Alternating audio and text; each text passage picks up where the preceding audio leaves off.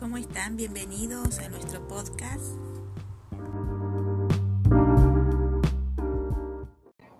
Le damos la bienvenida a todos nuestros oyentes. Estamos muy bien acompañados.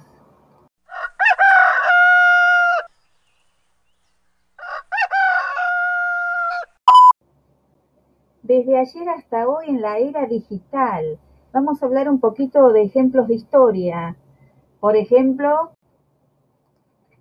sí, como por ejemplo los primeros pasos en las telecomunicaciones.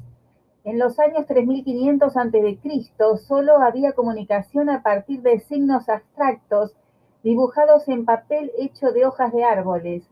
Hacia 1184 a.C. ya se podían transmitir mensajes a distancia con señales de fuego. El antiguo imperio romano y griego poseían muy buenos sistemas de este tipo.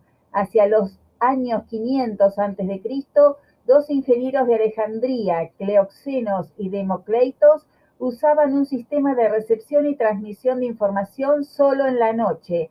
El sistema constaba de dos caminos separados por una colina.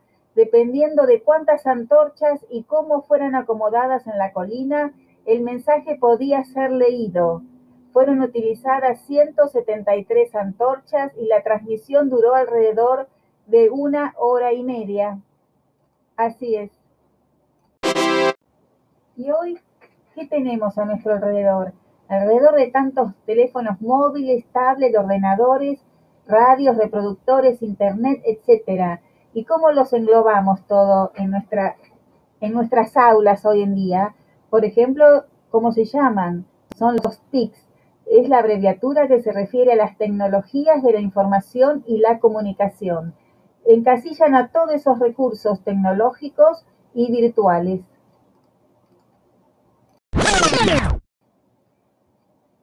Entonces, uniendo todas estas temáticas ancestrales y actuales en las que nos, nos, toca vivir hoy día, por ejemplo, acerca de los núcleos de aprendizajes prioritarios, llamados NAT, en lo que se refiere a la educación digital y programación robótica, hablando de la escuela secundaria, su ciclo básico, en su inciso 8,